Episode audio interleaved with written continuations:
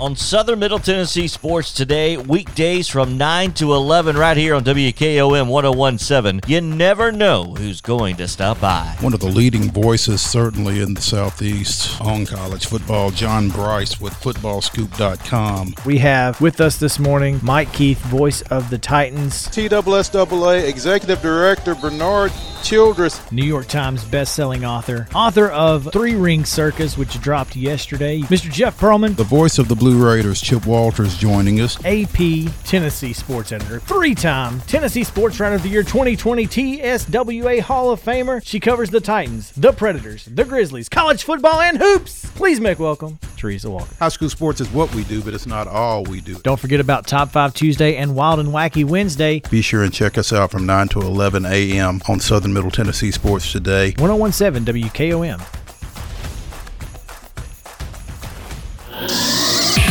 Parks Motor Sales in Columbia has a large assortment of quality new and pre owned cars, trucks, and SUVs, a trusted sales staff, and financing plans that fit any budget. Visit Parks once and you'll quickly discover why people all over Middle Tennessee have been buying vehicles there for more than 60 years. And factory certified technicians can service and repair your vehicle as long as you own it. Go to parksmotorsales.com or stop by the lot at 919 Nashville Highway and take a test drive today.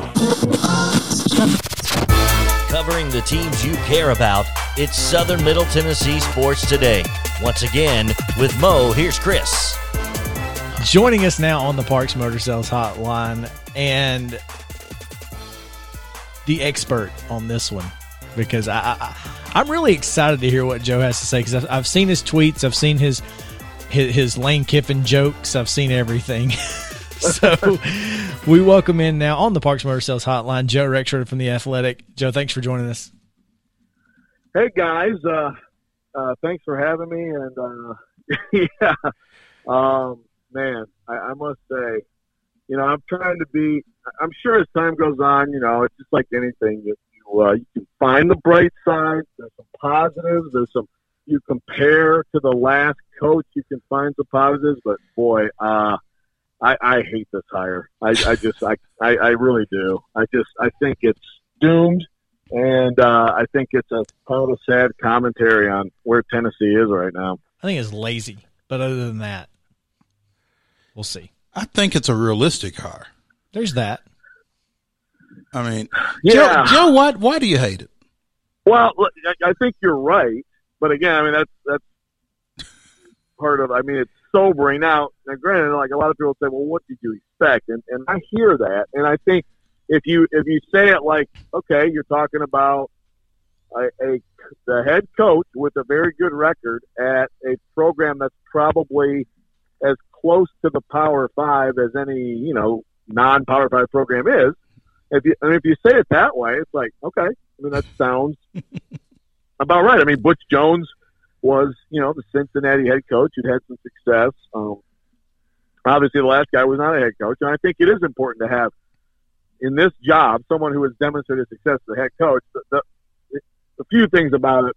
One is, you know, I, I think one is I think expectations they did for me, and I think for a lot of people changed when Danny White was hired. So when Danny White's hired, all you heard, and with good reason, was this guy has an incredible knack for finding coaches, for identifying coaching talent, going off the beaten path, and finding coaches. The funny thing is, as I talked to people last week, um, the one counter to that is, yeah, but what about Heupel?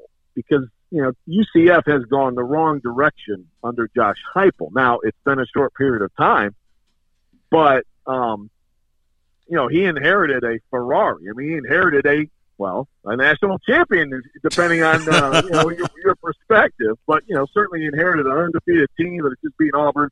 He had a great first season. They took a step back in his second season. They took a significant step back this season. Their recruiting has gone the wrong direction. Now, does this season do you have to view it through the lens of it's COVID and different programs are affected differently? Sure, I think that's fair. But um, it, when you have that expectation from Danny White coming in, and then basically a week later he brings in the backup, backup, backup plan, and a guy who was a you know was not his first choice to to replace Scott Frost by by all accounts during that search, and it's hard to for, for me, it's hard to get excited about that. I, I absolutely agree with you on this point. What I'm going to do is just let it ride at this point because honestly, what choice do I have as a fan of Tennessee?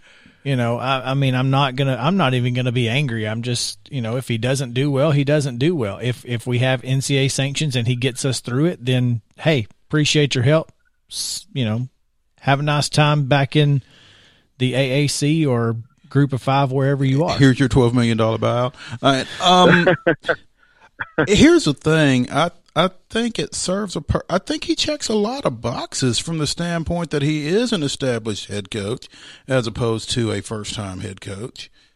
Um, maybe he wasn't where they wanted things to be at UCF, but if if Danny White is this kingmaker that that a lot of folks made him out to be when he got there, when you look back at Leipold at Buffalo and all and Nate Oats and all that the coaches that he has hired both at Buffalo and at UCF, then maybe you maybe you extend him that again. I don't know. Um, I'm just impressed that they were actually able to get a Division One head coach and get it done before signing day.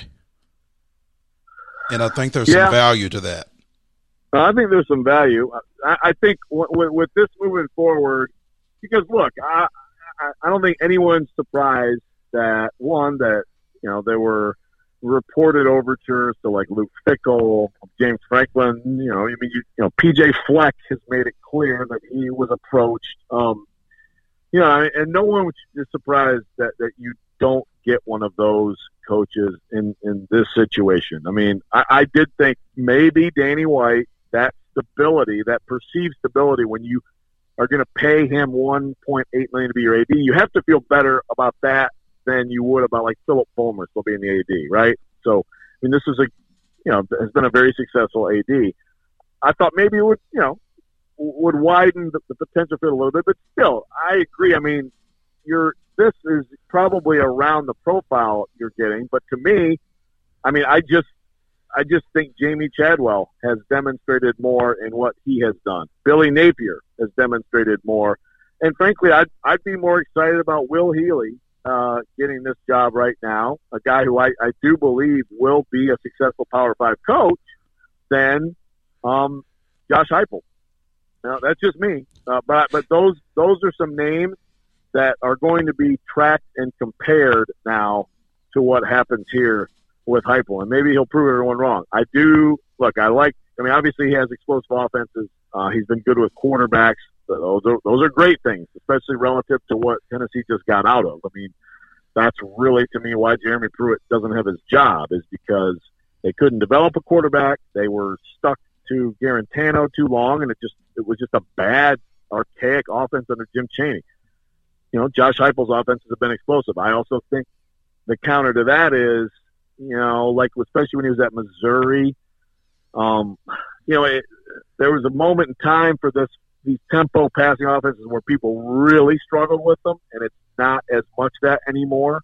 Now, if you have, you know, if you have talent, like better talent, which is what he's had at UCF relative to most of his conference peers, and it, it's it's remains that explosive. I do wonder what it will look like at Tennessee against SEC defenses. And, and then, of course, you know, what's he going to do on defense? That'll be very interesting, and that's, that's going to be very important. Um, but recruiting is probably my biggest concern with this guy because it's just not when you inherit that kind of program, absolutely, you know, group of five king program, and your recruiting starts slipping below other programs in the AAC that kind of goes to what I've heard from a lot of people, which is this guy just doesn't have a dynamic personality. And I understand that selling a program and all that stuff is secondary. I think in a place like Tennessee to you know being a good coach, but I still think it's a part of it. Um, and I mean, you've got to recruit in some really, really rough waters to have enough talent to compete in this league. Can your staff make up for that? You better hope so. Yeah, I mean, T. yeah, Martin yeah. better not leave. Yeah, I mean, yeah, I mean, certainly. I mean, if if you've got if you've got great recruiters on your staff, then you don't have to be. You know, the funny thing, like I, I think of like a Nick Saban. It, I've always been amazed um, because you know I, I covered Nick Saban long, long ago when he was way grouchier than now. But it was always amazing to hear people back then even say, like Nick Saban in the living room as a closer, he's unbelievable. He's just incredible. I'm like that guy, that personality. Isn't that hard to believe? It is, but you know, even as a guy who obviously he has, he, he's in a position where you delegate, and but he's still a closer. But but to your point, well, I mean, yes, I mean you, you get a, a great recruiting staff that can make up for what you lack there. It also makes me think of Pruitt's staff a little bit because I think he made some choices on staff that were about recruiting, and then you know then your on-field coaching can suffer, and then you're firing people, you know, three games into a season and things like that. But but still, I mean, you can find great recruiters out there, and you would think that you know Tennessee still, to me, is a very attractive place to work, and you know if you, if you know now, I think that's where Danny White could still help too. Is there is, to me, a sense of there's got to be a sense of you know increased stability with him in place, um, and maybe you know the idea that you know what Tennessee's gotten pretty close to rock bottom, so maybe a coach now would have a little bit more time, even if the fans don't like that idea. Maybe that's reality at Tennessee now. Here's the thing, Joe. Josh Heupel being an offensive guy, I think fans would have would be I guess, not okay with, but would feel better about losing to Florida 51 to 35 or 63 to 48 to Alabama than what we've seen over the last couple of years. You know how I know that because that's how bad Lane Kiffin lost to them and they wanted him. So right. my I guess my point is if we're going to lose, at least score points. Don't be inept on offense. and and it's funny that you say that because as as I scrolled through Twitter, as we so often do, I've come across at the Smoky Vol. This was in the last minute. It says Josh Heupel scores points, knows what asparagus is, knows how to wear a mask, would start the best QB on the roster, can speak English, looks like a nice enough guy. This is all I need. well, there you go. That's how low the bar is. apparently, and, and, apparently, Danny White figured that out pretty quickly. yeah, because he was in Orlando like day two. Yeah. So. Yeah, I mean, if you compare him to Pruitt, uh, you can. You know, there's some things to like, but I, I do agree. Like, you can't be bad and boring now. You know, I mean, offenses are flat out winning and this is at the college and at the NFL level. They are flat out winning right now. So when you have a season like last year where it's like, my gosh, can you like string together three completions in a row? Um, well, when Tennessee, defenses are outscoring you, Kentucky has two pick sixes. I mean, right. there's that. Yeah. When their defense is scoring more than your offense, that's not a good day. Yes, no, no, no doubt. So I mean, that's I mean that I, I think I think certainly a Tennessee fan can have some optimism over, you know, the offense um, being more fun to watch and the quarterbacks being, you know, better equipped and better groomed and all that stuff. You know, I still, I, I will say that with Pruitt, I, I think he had the right idea in terms of like you have to get way better in the trenches, and I think he did offensively. I don't think they did enough defensively. And I mean, you know, we can make all the jokes you want about recruiting with Pruitt and everything, but I mean, look, it's the SEC. I mean, you know, you can't be sloppy and get caught cheating. That's what you can't do. Well, they didn't get um, caught. Let's let's just let let let's. That's a good point. That's clarify that. caught by themselves. Yeah, yeah. yeah. Um, and do you think that that's going to make a difference, Joe? Do you think that and we've talked about that on this show, is the self reporting. Is that going to make a huge difference in the penalties you see from the NCAA? Because the NCAA doesn't want to maybe discourage people from self reporting, right? I mean, you would think so. You would think it would have some impact. It certainly doesn't to me, I mean, it doesn't mean whatever Tennessee, you know, like they're just scot free now. I mean, No. but yeah, I mean, I mean, you you've got to uh, incentivize. Yeah, just like you want to deter cheating, You've got to incentivize. Uh, you know, uh, um, Turning selling yourself on in. yourself. Yeah. Yeah. So I would I would think so. I mean, you know, I, I think with that whole thing, and I'm sure you know that's somewhat tied to where they ended up here. Although I, I still think it's probably, I, I don't think the worry of sanctions would be a big deterrent to coaches. I mean, they're going to get something, but without having seen every single line, having heard a, I've heard quite a few things that I think we'll read in the report, and I haven't I haven't read the whole thing. I think there's some stuff in there that's like, oh boy, but I mean, I think they're looking at scholarship reductions, probably a postseason ban one year, maybe some limitations on you know visits and things like that. But that's not that's not going to scare a coach away from uh, like a job like this. What scares them away is how did this come about and why did they tell on themselves? Mhm. Because no matter exactly how it came about, it looks like an attempt to get out of a buyout. Well, that's exactly what it was.